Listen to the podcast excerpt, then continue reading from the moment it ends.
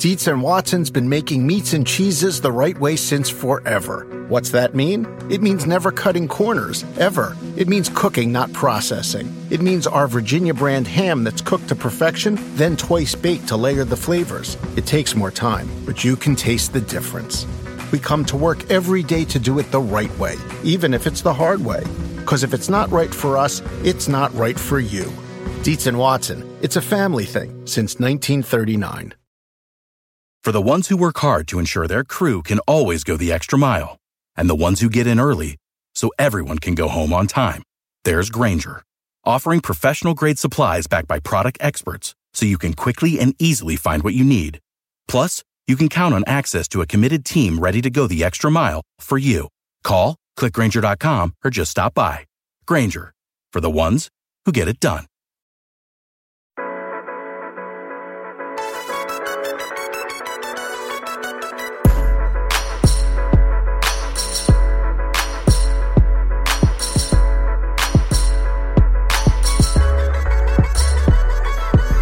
My friends, and welcome to this another episode of the Well Rested Football Podcast. My name is Josh Norris, joined as always on this midweek episode by Patrick Daugherty, Denny Carter. Gentlemen, thrilled to talk to you. How are you doing? Good. You know, I know most people are probably just listening instead of watching, but if you're if you're watching, you can see that Josh thinks he's better than us. He's shaved, quote unquote. Um, I did too. That's just that. Well, Denny, you can't grow facial hair. Mine, mine is just trimming. Like Pat, I haven't shaved since they put me in a suit and tie in the middle of an NBC Sports studio. That was the only reason I ever shaved. Shout out Wally Bruckner. Uh, ever since Pat, it has just been trimming. And I will say, Pat, like I do grow facial hair, but it is red mixed with white, mixed with blonde, and all these different patches. And it honestly adds about 10 pounds. So it's it's just quick little trim. And then I, I sit down and start recording with you. well, it looks good. Denny has a shadow already, is why. So, so maybe he shaved today, but he's already got a shadow. Well, I do. I on. trim as well. I trim. I, I Okay. don't. I don't shave all the way. Uh, you know, like a like a boomer. Like I. I just. Uh, I, I trim it down. Uh, my my facial hair is tragically thick. You know, I I have Eastern European roots, and I I could grow like the thickest, most fitzy type beard you've ever seen if I wanted to. And but I don't. I don't really love that look, so I continue to I mean, trim. But you're right. I do have a constant five o'clock shadow. Th- this is just the major first world problems because Denny, it's not just the beard; it's the hair too. And I think Pat and I would trade you uh, every every single day of the week for that. The longest field goal ever attempted is 76 yards. The longest field goal ever missed? Also 76 yards. Why bring this up? Because knowing your limits matters, both when you're kicking a field goal and when you gamble.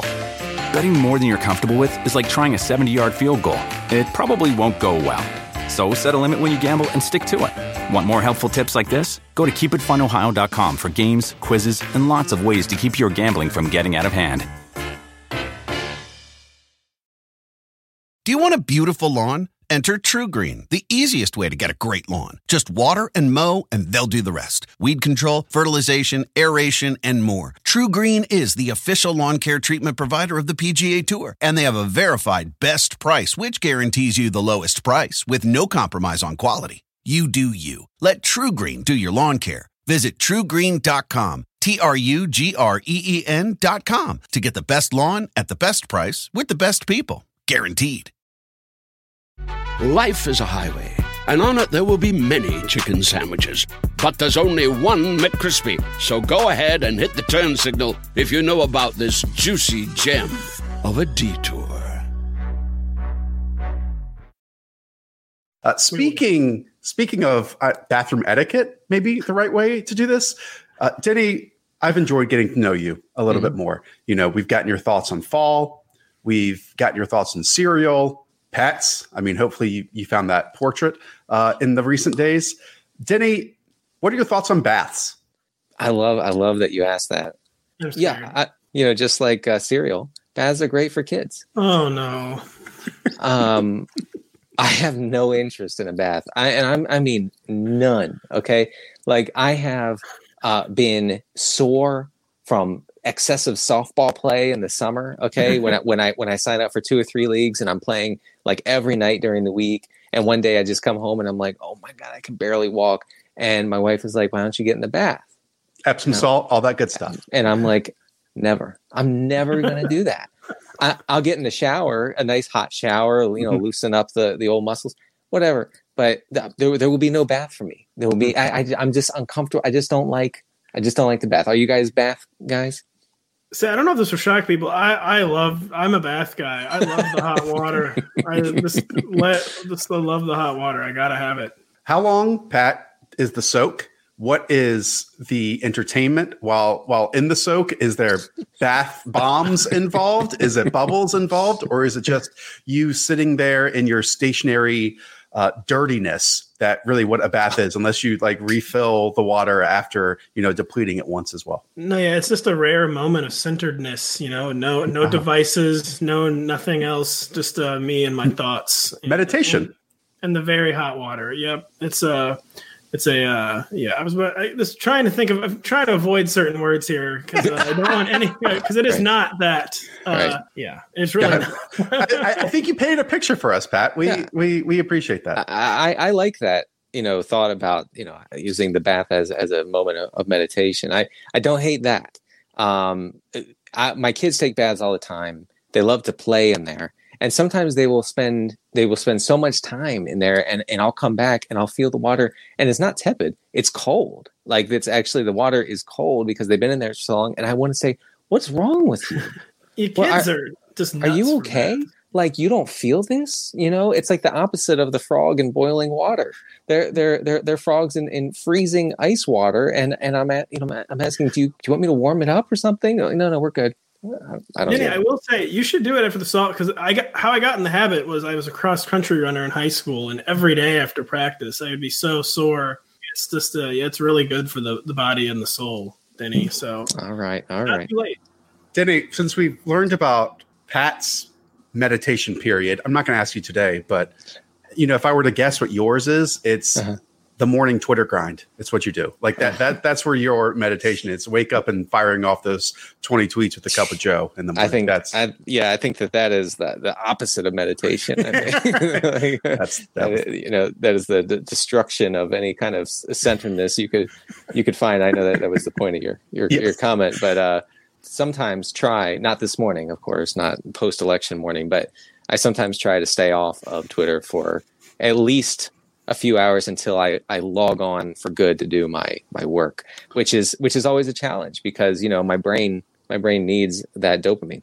Yep. if uh this week has taught us anything, it's that Twitter is also not real life. So maybe hopping off for a little bit is is is a good thing. All right, let's get into football. Uh, it is basically the halfway point. We are through eight weeks of the NFL season. Week nine is upcoming. So why don't we, you know, hit the pause button for a moment? And I thought the best way to kind of review the NFL season is to go position by position, really from a fantasy roster standpoint quarterback, two running backs, three wide receivers, and tight end, and name the top scorers at each of those spots in terms of fantasy points per game. Again, this is not the totality of points because, as we've talked about prior to the season, and we'll talk about after the season, you know, saying David Montgomery's the running back 18. I'm just throwing that number out there. In fantasy points does not tell you anything about his season. Uh, it's more what he does on a per game basis in comparison to his peers. Why don't we start off as we should with the quarterback position this year in the QB1 in fantasy points per game is Russell Wilson at 30.29 points. He's on pace, Pat, for 59 passing touchdowns, 585 attempts. Now, we know that the let Russ cook movement has, you know, lifted to the skies. Everyone is preaching it. You see banners of airplanes crossing your window every single day. But Pat, from a, a volume standpoint, let Russ cook has has not really changed drastically. I mean, he's had years of 546 and and 553 attempts, but the biggest change this year and what has vaulted him to quarterback one status is that they're throwing on early downs and, you know, the addition and progression of DK Metcalf and Tyler Lockett certainly doesn't hurt. Yeah, they're throwing in more advantageous situations, so not where the defense can just lay back on third down and you know make everything have. To, so he's still hitting lots of the deep balls. You know, I was going to say miracle balls. They're not that. He's still hitting all the deep balls, but they used to always come you know, on third or fourth down in the second half. Instead, they're mixed in through the whole game. And it's stunning that he's on pace for fewer than 600 attempts. Cause, you know, mm-hmm. these kinds of seasons, like you would mm-hmm. never think on fewer than 600 attempts, especially with the way the narrative has changed. Like you said, you would think with Russ cooking, it'd be like, yeah, he'd be blowing, he'll probably set a career high, but he's not going to like blow it out of the water. And on pace for 59 touchdowns for seven games. I mean, this is like Kirk Cousins in my Madden dynasty. I must say, uh, I reached that. I blew by that number a few times, uh, just to be frank. But truly, video game number. And it's weird though too, because like so normally seven games, 59 touchdowns. You'd say, well, clearly even a talent like Russell Wilson is going to regress. I mean, Russell Wilson's kind of been the guy who he kind of always punches above his weight on like his mm-hmm. touchdown percentage. You know, he's like True. been a guy that we've expected you know, for years, like, oh, Russell Wilson's touchdown percentage is so high, it's going to come down, and it never really does. So I think we can almost pencil in 50. Like 50 is a, a guarantee almost, and he could make a genuine run at 60. Well, and in comparison, Patrick Mahomes did throw 50 touchdown passes in the regular season, had two rushing touchdowns. Lamar Jackson, and that was in 2018. In 2019, Lamar Jackson had 36 passing touchdowns to go along with seven rushing touchdowns, which I guess in my memory, I thought was way more than seven rushing mm. touchdowns. Uh, Denny, we talked about the passing attempts and how it's, you know, maybe not even a standard deviation away from his, his normality, his normal. You do mm-hmm. have to kind of go back three or four years um, to find those figures. But the biggest differences have been his completion percentage. And I mean, it, has been an increase by five, six, seven points up to 71% this year. And what was also shocking to me, Denny, is the air yards is basically the same. In fact, it's the lowest it's been in the last three years. I would have, without looking that up, thought that that would have been drastically wrong. Which is strange because his yards per attempt right now is at a career high. Again, I think that that speaks to the fact that he's doing this without massive kind of you know Stafford like volume or Matt Ryan type volume. That's you know occasionally these guys have uh, seasons where they push over or uh, push up to 700 attempts what he's what he's doing is sustainable i think for for this year and the way that that offense runs and i think pat makes a really good point in saying that we we've seen this from him and that's why everybody was crying out for you know to let russ cook because we've seen this when the seahawks are down two or three scores in the second half and they have no choice but to let it rip. It's amazing. It's been amazing in previous seasons to watch him do that you know to drop back to make these these miracle what do they call moonball throws mm-hmm. um, you know that are deadly accurate uh, downfield shots the, the way he can avoid rushes and scramble and make plays. We've seen him do that. And and now you know it took a long time but now they're finally saying let's do that. Let's do that in the first quarter. Let's do it in the second quarter. Let's do it when we're up 10 let's do it when we're up 17 and that was honestly unthinkable uh, in previous seasons the uh, you know by the conservative uh, nature of of this offense. Now, Pat, I, I think the big question that we have through eight weeks is: Is this going to last? And I think a major factor, and tell me if I'm wrong here, is that Russell Wilson is also tied to one of the worst passing defenses and defenses in totality in the NFL. Now, we have discussed that it seems like in the last couple weeks that defense has stepped up. Now they get Carlos Dunlap, Snacks Harrison. Maybe they're making even moves uh, towards a better direction. So, Pat, will this last? Will this last for the next eight games as well? Think it's going to have to last because I mean the defense couldn't keep playing as poorly as it. It couldn't keep allowing over 400 passing yards per game. There will be some stabilization, but yeah, I mean, this isn't going to be like a 2019 Chiefs story where by the end of the season you're like, you know, actually the Seahawks pass defense is pretty good. Uh, there's just not enough personnel uh, there for that to happen, and I, I just I think it will last too because we talk about how you know his yards per attempt and his completion percentage are both up, and I really think so. We like we said, I'm reiterating what I said earlier. We already knew that in tough situations, Russell Wilson can put up these insane numbers. Just the fact that they're letting him do that in the easy situations where the defense, you know, can't be so prepared, you know, it's not so obvious like that, I think explains all the spikes. It explains obviously the raw spikes and the efficiency spikes is that he's just being put in more advantageous situations. Yeah, Russ was the quarterback five in fantasy drafts this summer. A quick shout out Kyler Murray is actually the quarterback two right now in fantasy points per game, just about two points behind Russell Wilson. Dak Prescott before his injury was the quarterback three. And then there, as the quarterback four, is Patrick Mahomes. And like way down the list around quarterback 14 is Lamar Jackson. Not going to ask you guys why that's not working out. I think all of us have noticed it. I mean, just the turnover worthy plays um, is way up this year in comparison to last year, and we're only eight weeks into the NFL season. All right, let's move to running back. The running back one overall is Dalvin Cook, 25.8 fantasy points per game, and this is all half point PPR. Denny, this is stunning on some level. First, we always say that winning football games equals rushing success, right? Like when you're up on the scoreboard and the fourth quarter, hey, guess what? We get to run the football and, and drain the clock and, and move the chains. Well, the Vikings, as we all know, are two and five and have a point differential of negative 31, the hmm. worst of any NFC team not in the NFC East. Second, we know that rushing success is also very tied to run blocking success. Well, the Vikings have two guards on their team that have played over 250 snaps so far this season that have been well below average in run blocking in Dakota Dozier and, and Dru Samia. So my question to you is how is Dalvin Cook doing this so far? Because he is by far and away the number one running back in fantasy football that is on a bad team. It really tests our, you know, preseason thoughts about, you know, I don't want to take this running back because he's on a, a, a crappy team and they won't have the kind of game script that leads to a lot of rushing.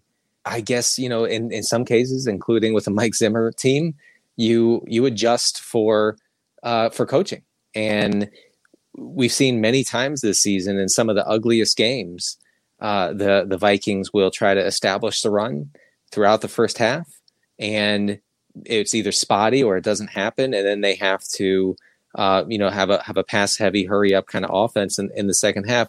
Now the thing is with with Dalvin Cook is that he's one of the rare every down backs who can still put up points and still kind of save his fantasy day in that you know overtly negative game script you know um, both by uh, getting a bunch of goal line touches when they do get around the goal line and by catching passes out of the backfield uh, so he's he's not just the early down type guy as as, as you know and everybody who's listening knows I think that if if you know that a team is bound and determined to run even if they're it's not going to work and even if they're bad you just make that little mental adjustment and you say, okay, like I'm going to trust that Dalvin Cook's going to get the ball no matter what, and that's hmm. and that's what we're seeing. And you know, he's uh, he's going to have his biggest weeks usually when they have run away positive game script as they did uh, last week against against Green Bay. It's not going to happen often, but man, when they're in position to run, he's he's going to get the ball time and again and again.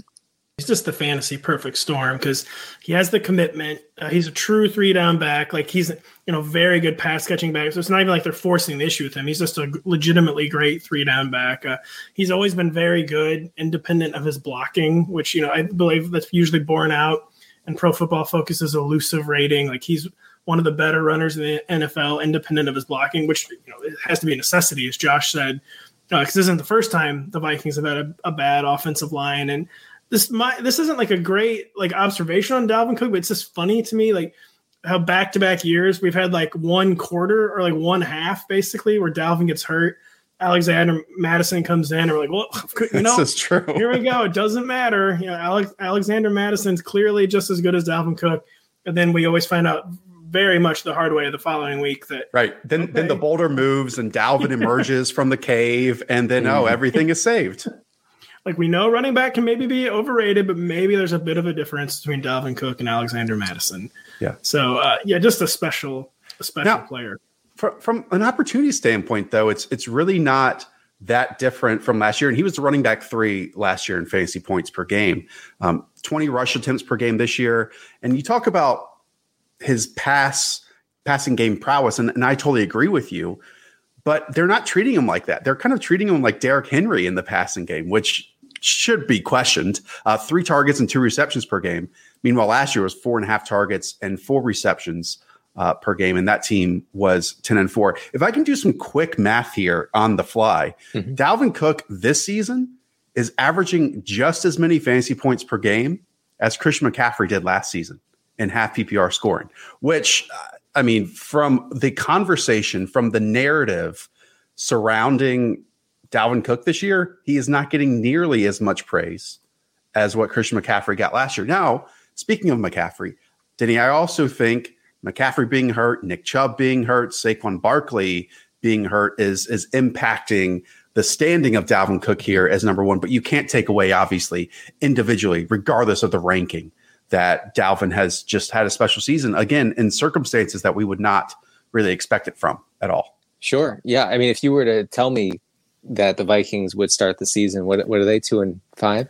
Yeah, they are two, two, and, five. two and five. I would say, wow, you yeah, know, they, they have a record. Is, going to be yeah, is going to be hurting fantasy wise. Obviously, that that's not the case. But yeah, I mean, it it turns out right now through you know through mid season into mid season, the two running backs who worked out for you were Dalvin Cook and Alvin Kamara, and that's the list. Well, let, us go to Alvin Kamara now because he is the running. I gotta back have two closing thoughts on. Dalvin go ahead. Go ahead. You're good. Like uh, the reduced passing game involvement, I think, is probably just because the Vikings are passing so much less in general. You know, they're just mm-hmm. they don't want to put the air in the ball for any reason. Apparently, even for like running back screens. And the real question with Dalvin, you know, Dalvin got off to this kind of start last year too, and then he really he seemed to really wear down mm. and maybe with missing a game and a half, that maybe the slightly smaller usage in the passing game will help keep him fresher. But that is a question for Dalvin because he did wear down very badly in the second half last season. Now, to take advantage of Denny's perfect transition, let's move on over to Alvin Kamara as the running back two. He's actually scoring uh, 24 points per game right now in fantasy football. Big picture here, real quick, and I'm, I'm jumping ahead. But last year, I mentioned that you had Christian McCaffrey scoring around 26 fantasy points per game. The next closest, I believe, was Derrick Henry, right around 19 and a half. There are four running backs right now in fantasy football averaging over 21 fantasy points per game. So, like the top is even better this year, which again, I would not have thought without Saquon Barkley and Nick Chubb, because two is Christian McCaffrey, even though we're not counting him because he's missed so many games, Alvin Kamara, and Aaron Jones. Those are the four right now with 21 points and over. And I think what Pat just alluded to is a factor here in that as the season goes along, there's wear and tear, running backs being used less. Maybe they're not as successful as they were at the start of the season. Anyways, that's jumping way out ahead. Denny, my main point here with Alvin Kamara is this only 12 rushing attempts per game, averaging 62 yards per game.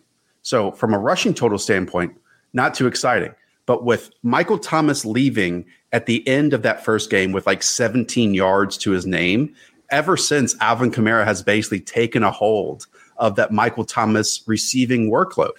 I mean, he's getting 9.4 targets per game, eight receptions per game, 80 receiving yards. We rarely, rarely see that level of importance of an NFL offense from a running back to the receiving group um, in you know the last decade or so.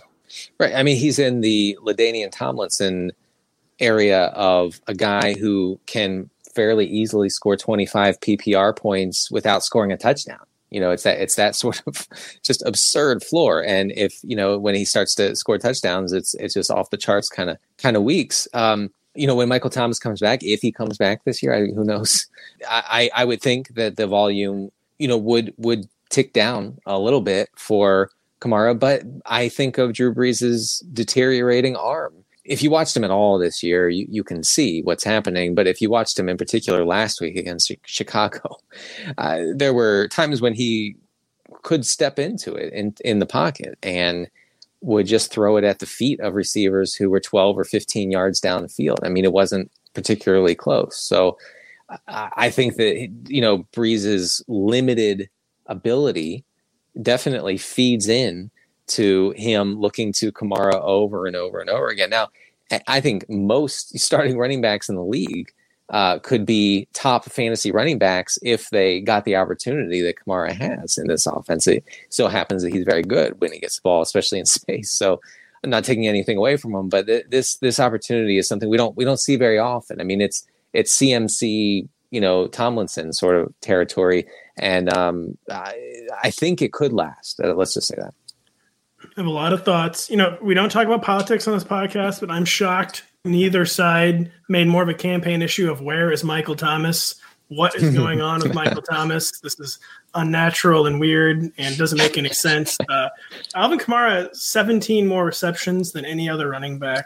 Uh, you know, totally insane number.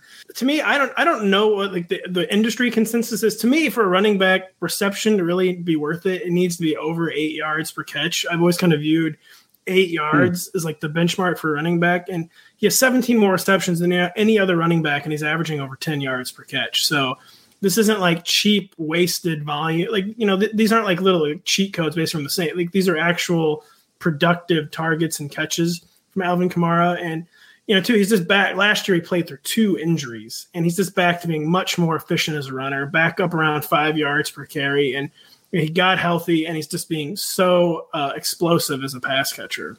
I mean, I feel like we always, especially here when we get to the halfway point of the season, forget all the narratives that occupied our time and you know even work life uh, for most of the summer. And Alvin Kamara's off season was was rocky. Uh, mm-hmm. One last season, he played and I'm looking at it now on one of our blurbs knee, ankle, and back injuries. The knee turned out to be a torn knee, which turned out to be a torn MCL, and he was still an outstanding football player in 2019. And then there was a moment this year, this offseason, Pat, where Alvin Kamara was in trade discussions. He was in trade rumors. Josina Anderson came out and said that the Saints were open to trading him. I believe Jeff Duncan came out and said it would take a first round pick to get Alvin Kamara, but a contract extension was the first priority. And that's exactly what happened. It's it's really incredible what we're seeing with Alvin Kamara, as we have all discussed, because he was badly hurt in 2019, was still an incredible producer. And if this is what Alvin Kamara is when he's healthy, which obviously is the evidence, I always go back to this quote that Thomas Davis and Shaq Thompson put out a few years ago that when tackling Alvin Kamara, it feels like someone that's going limp. You just like slide off of him, which defenders just seem to never be able to get like a hold of him. No, he gets skinny and he's very slippery. It is a very, very unique running style. The longest field goal ever attempted is 76 yards. The longest field goal ever missed? Also 76 yards. Why bring this up? Because knowing your limits matters, both when you're kicking a field goal and when you gamble. Betting more than you're comfortable with is like trying a 70 yard field goal, it probably won't go well. So set a limit when you gamble and stick to it. Want more helpful tips like this? Go to keepitfunohio.com for games, quizzes, and lots of ways to keep your gambling from getting out of hand.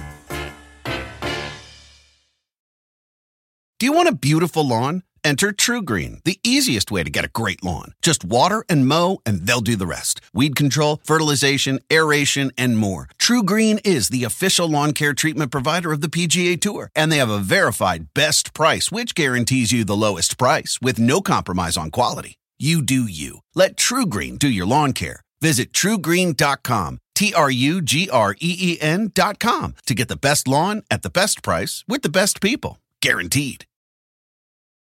Life is a highway, and on it there will be many chicken sandwiches. But there's only one McCrispy. So go ahead and hit the turn signal if you know about this juicy gem of a detour. Should we move over to wide receiver, Denny's favorite position? Yes. Um, the only one that matters. let's go to. Let's go. I mean, it hasn't been perfect, Denny. We, will be honest, it hasn't been perfect. Speaking no, of Michael Thomas, uh, let's go to wide receiver one, Davante Adams at 22.7 fantasy points per game. Again, this is half point PPR. I mean, what else can you say? 11.6 targets per game, 8.6 receptions per game, over 100 yards per game. Uh, and it absolutely helps that from the first week of this NFL season, that Aaron Rodgers looks better than he has in recent years when have we seen a wide receiver consistently get 30 plus percent of his team's targets every time he suits up? It's unreal. And I, I, I do think that it has to do with the, the lack of legit receiving options around him. I'm just, I'm, I'm uh, constantly amazed by the fact that teams know, you know, they, they know coming in that Aaron Rodgers is going to look to one guy in the passing game, and that's Davante Adams, and they still get burned uh, week in and week out. So the the just like with with Kamara, I think you know uh, Adams' opportunity is just off the charts, and uh, it doesn't really you know game script doesn't really matter a whole lot. You know, uh, Adams has produced in uh, blowout victories. Um, he's produced not not quite as often in uh, in, in, blowout losses, um, except for that one against Tampa. So I, I, I feel like he is like one of the most foolproof type players in in fantasy right now because he is just going to be continually peppered, no matter the matchup, uh, with targets from Aaron Rodgers. And you're right. I mean, Aaron Rodgers uh, improved play. Maybe it's a better understanding of the offense of Matt LaFleur's offense. Maybe it's a better relationship with LaFleur and the and the coaching staff. Whatever it is, he's definitely playing a lot better. People who drafted Adams definitely can see the results. Yeah, yeah, it's a testament to the fact that the fantasy industry is occasionally right about something. We right. are occasionally right about something. We knew that Davante Adams had an otherworldly volume. Uh, there's so little tar- other target competition there, and he's had it. He's seventh in raw half PPR points, not just average, and total points, despite only playing in five games. And mm. the mind meld factor, just the quarterback who is back on his game this year, and two, it's you know, being the only game in town, like that's nice, but it's also tough. Obviously, the defenses can just key in on you, but he's so unstoppable in the red zone, and uh, he just gets open at will. And yeah, we what we expected to happen with Davante Adams has thankfully happened in fantasy. I also feel like we forget the progression and that's about to be a theme here at this position. The progression of Davante Adams during his NFL career. I mean, it's certainly not like he he lit the league on fire in his first two years. I mean, he had 446 yards in 11 starts during his rookie year, just three touchdowns. In his second year, he started 12 games, 50 receptions, 483 yards, and another score. I, I, I mean, he's going to outscore obviously in this season those two seasons combined easily. And we lack patience at times. We we forget about it. And those opening two years, he was labeled like a bust. And mm-hmm. even at Fresno State, which I believe is where he went to school, he was like a yeah, he was with Derek Carr there, I believe. He um was like this jump ball red zone artist that um, was great in these contested catches, but he's added so much more to his game ever since. Again, I, I feel like we take a little bit for granted, Denny, what he has become because I mean he is so in unison, and it, it, it is amazing. This is why it's so much more of a complex game, I think, at times than we give it credit for. Because if we know the ball's going to Davante Adams, defenses absolutely know that. Yet it's impossible to stop. Right.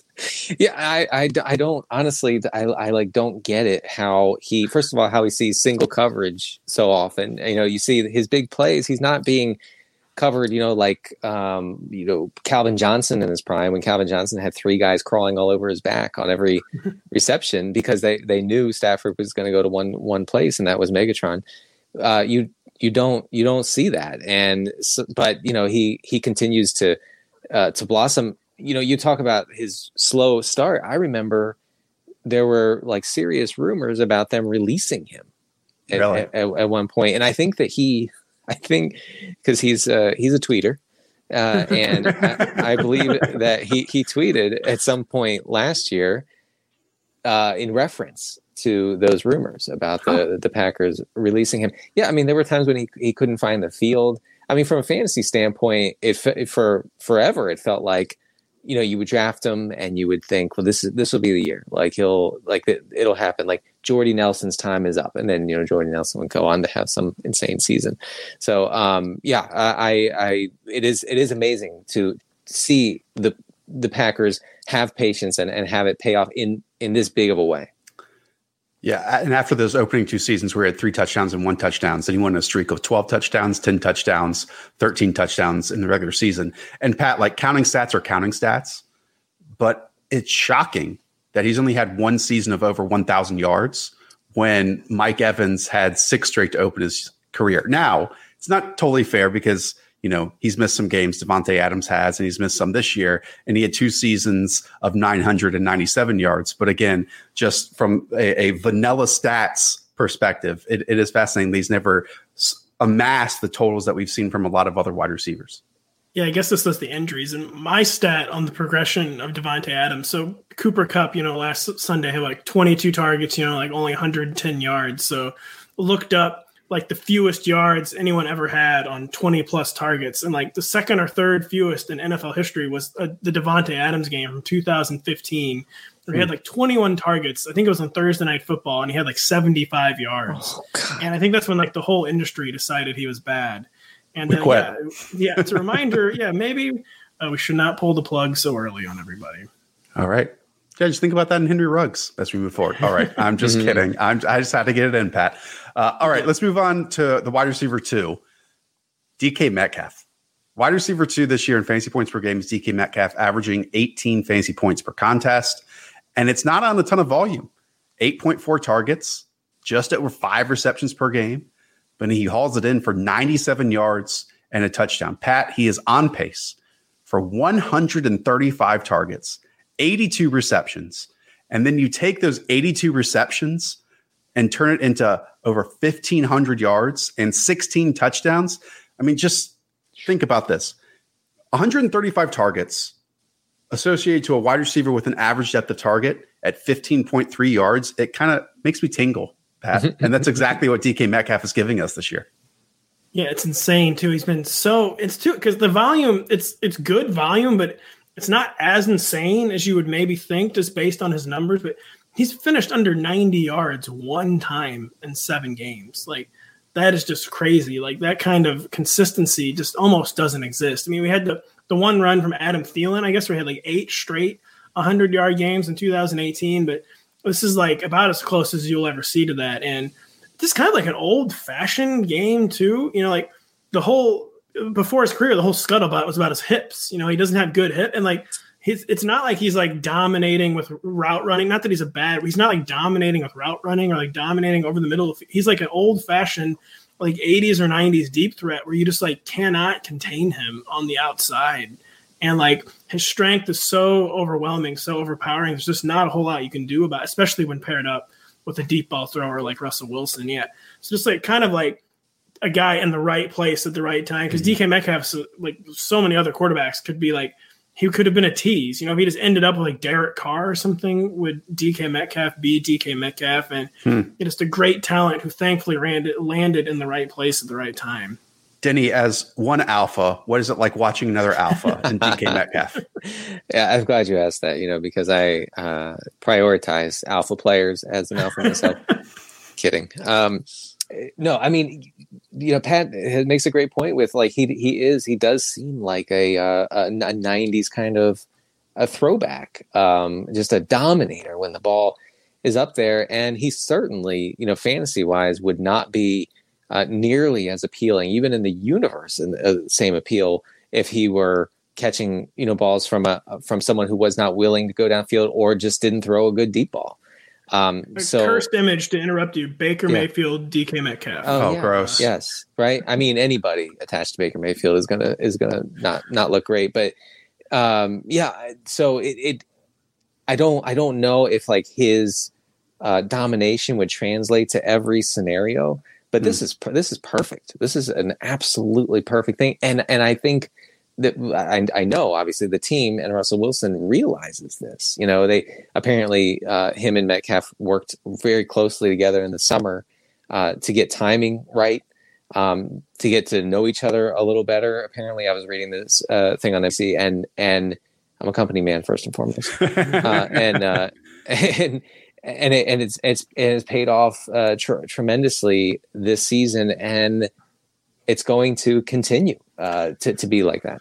Yeah, we've talked a lot about his progression. Here are some figures to back that up. I mean, last year, DK Metcalf, again, I mentioned 18 fantasy points per game this year. He averaged under 10 last year, 9.9 fantasy points per game per contest. That was wide receiver 40 in fantasy points per game. And he's vaulted all the way up to wide receiver two.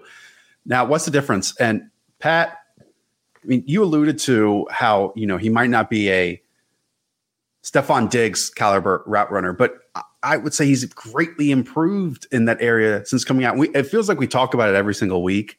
Just the difference in what Metcalf is this year versus what he was in like week two to week six during his rookie year last season. And while, yeah, hips and ankle bend and all that kind of stuff was always holding him back. I mean, he also had major injury questions coming out of uh, Ole Miss. Like he might be the first person ever to have, you know, who used to have an, a bad back or neck. Like it always hampers everyone's career except for DK Metcalf, it feels like. But I'm, I'm looking at like his route trees right now.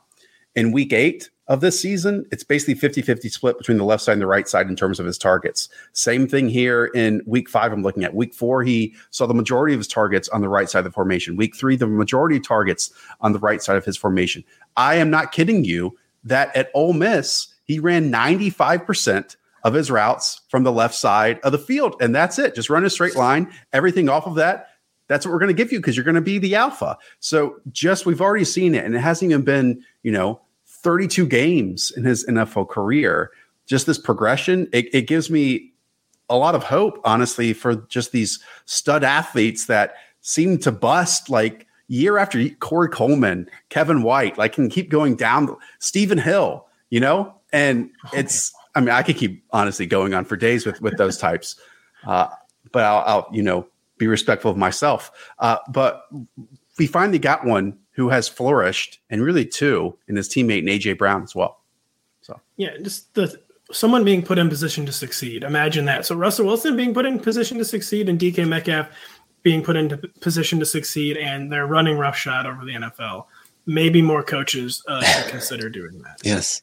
Well, if you had a Seattle stack you will be doing very well this season because we mentioned the quarterback one is Russell Wilson, the quarterback, the wide receiver two is DK Metcalf, and the wide receiver three is Tyler Lockett, just below DK Metcalf in half point fantasy points per game with 17.7. The volume is a bit different nine targets per game, seven receptions, 82 yards. And he's also averaging a touchdown per contest. Yes, both Seattle Seahawks pass catchers, Denny, are on pace to score 16 touchdowns this season. Hmm. For Lockett, 144 targets, 112 catches, over 1,300 yards, and 16 touchdowns here in his projection for the rest of 2020. What do you think? Yeah, well, the the target tree, as you know, is so condensed in Seattle that any big performance from Russell Wilson, which has you know been pretty much every week this season, uh, is going to lead to a big performance from both, or uh, probably both of them in in in some way, but at least one of them is going to explode because they they have a 50 so Lockett and Metcalf have a 50% target share combined. Uh, and you don't see that very often. Just two guys sharing that much uh, of of the you know throws coming from the quarterback, and when the quarterback is hyper efficient and and and blowing the league apart every week, uh, then this is this is what you get. You know, uh, so they it, it, they strike me. Lockett and Metcalf strike me as guys who you can have supreme confidence in every week as a guy who can single-handedly win your week for you. Uh, you know, potentially.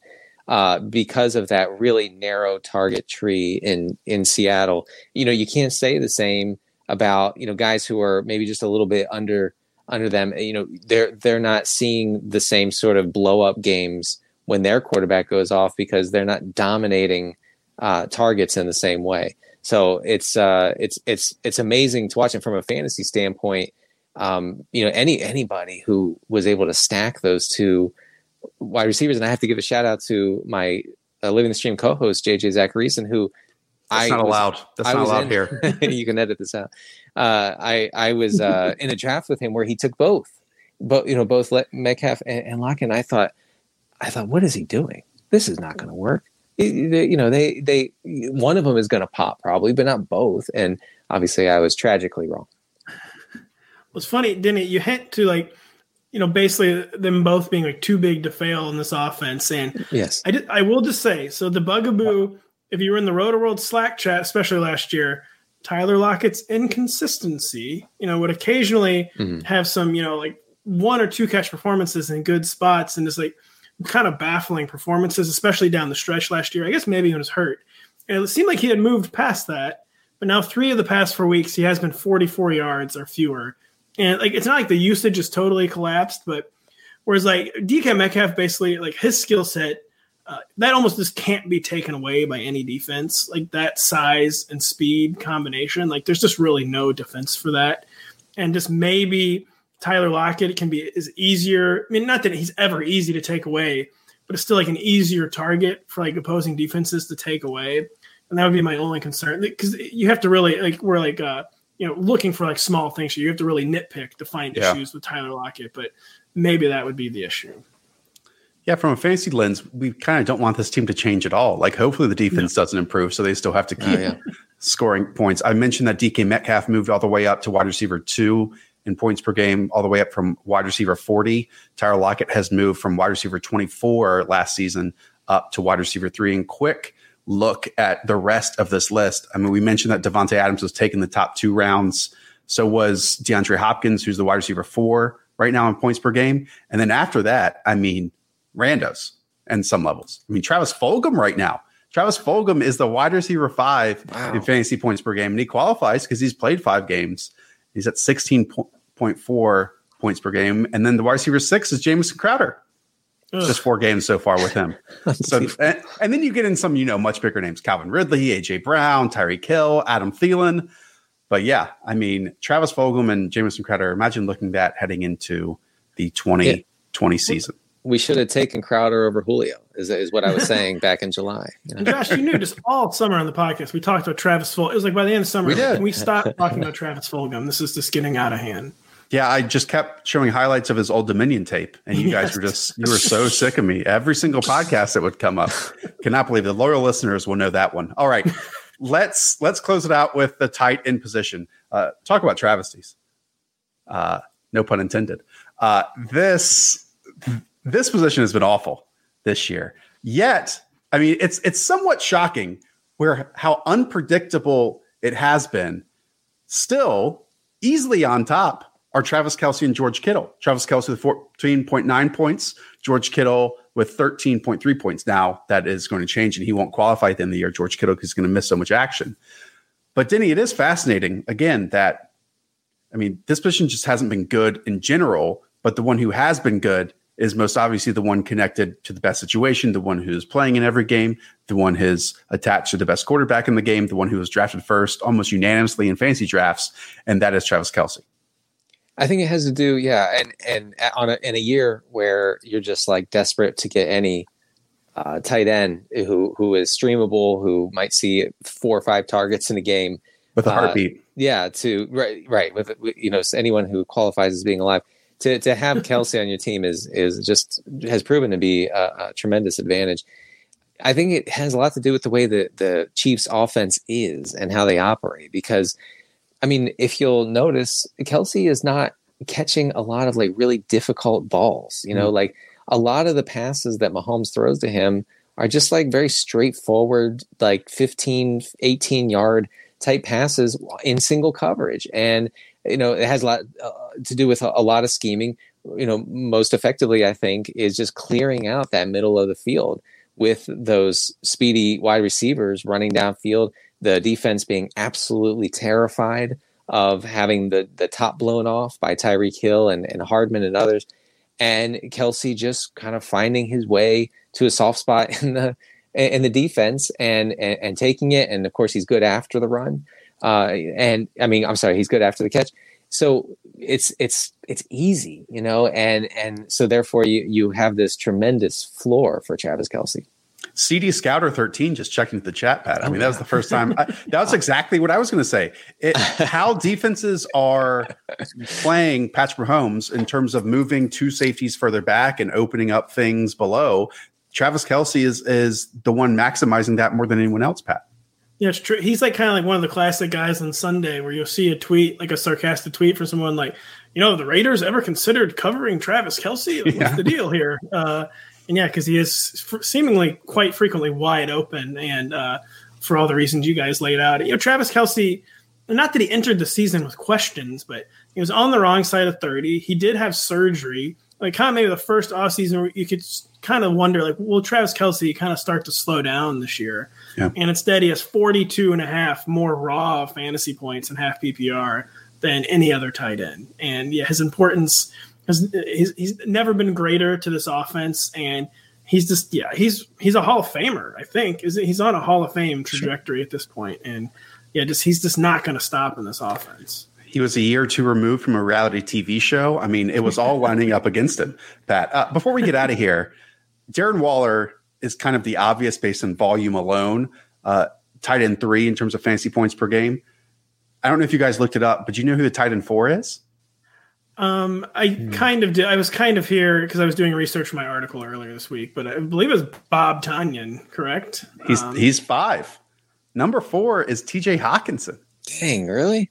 I mean, both Hockenson and Tonyan. Obviously, none of us were discussing Tonyan entering the year, but Hockenson was in that group, Pat, that we spent so much air and energy talking about this summer of the Chris Herndons, the the Jonnu Smiths, T.J. Hock, Noah Fant And while they've all seemingly had their moment, other than Chris Herndon, and that's never going to happen until no. Adam Gase leaves town, um, Hockenson is the one that has emerged. Yeah, and they really needed him this week because Kenny Golladay's gonna be out. But I don't know how logged. Maybe you guys aren't as logged on as me. I was just texted during the show that Matthew Stafford has coronavirus. Um, really? No. So we will see uh, what happens with T.J. Hockenson because I had him ranked in the top five at tight end this week, and uh, we'll see what happens with that. Denny, putting on the spot, who is the backup quarterback of the Detroit Lions? I think I know. Is it that uh, Blough guy? No, he got released. Okay. Uh, oh, oh, no, I don't know. I don't know. Uh, think think of think of perfect specimen backup quarterback. Who who has that mark throughout his entire career? Who has uh, made a career of uh-huh. being a backup quarterback? Joe Webb. No, it is Captain uh, Chase Daniel, folks. Um, it's Chase Daniel. It's Captain Chase, Chase Daniel, uh, first okay. lieutenant. Uh, you know what? I don't know. Uh, yeah, it's Chase Daniel. so that'll be uh, mm-hmm. that'll be interesting. All right, guys. I think we did it. I think th- this was a fun exercise. Yeah. Um, let's never do it again. All right. For Patrick Daugherty. Oh, before we get out of here, Denny. Yes. Target decoder column. Who's in it this week? Yes, that's a good question. I had the pleasure of writing about Evan Engram uh, and a sneaky good matchup against Washington. I also mentioned, and as a desperation kind of streamer, okay, so let's keep that in mind. Greg Olsen is going against Buffalo, and Buffalo has been really, really bad against uh, tight ends, and teams have continually attacked them via the tight end. And you know, Greg Olsen's only tight end running consistent routes for Seattle, so that's who I have: Engram and Olson.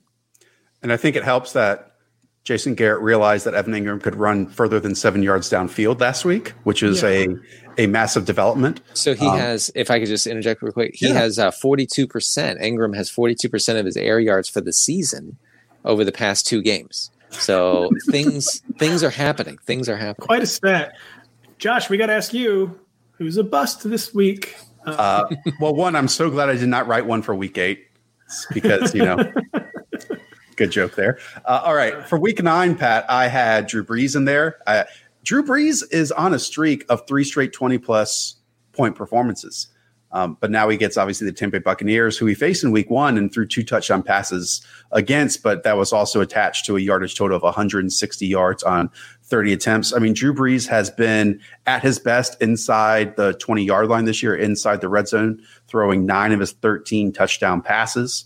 Um, the Bucs, while they are, you know, the number one overall defense, a top three pass defense, one in week one, you know, their cornerback tandem of Carlton Davis and Jamel Dean did not play up to the standards. They only hit Drew Brees twice, which is difficult to do because he gets rid of the football so often. Um, they're about league average, 16th in in red zone percentage. So I, I expect them to overachieve uh, this week at home against Drew Brees and keep him. And even if Michael Thomas plays, I mean, he played 81% of the time in week one, and that didn't really have a major impact on Drew Brees' day. Um, and also, Pat, I just had every single Cowboys wide receiver because there is absolutely hmm. no way that you could talk me in to playing even Amari Cooper as a wide receiver three this week up against the Pittsburgh Steelers. I don't care about garbage time. I don't care if it's Cooper Rush or Garrett Gilbert or whatever their names are, because if it was any other quarterback, like even if these guys were passing to these wide receivers who are loaded with talent in other years,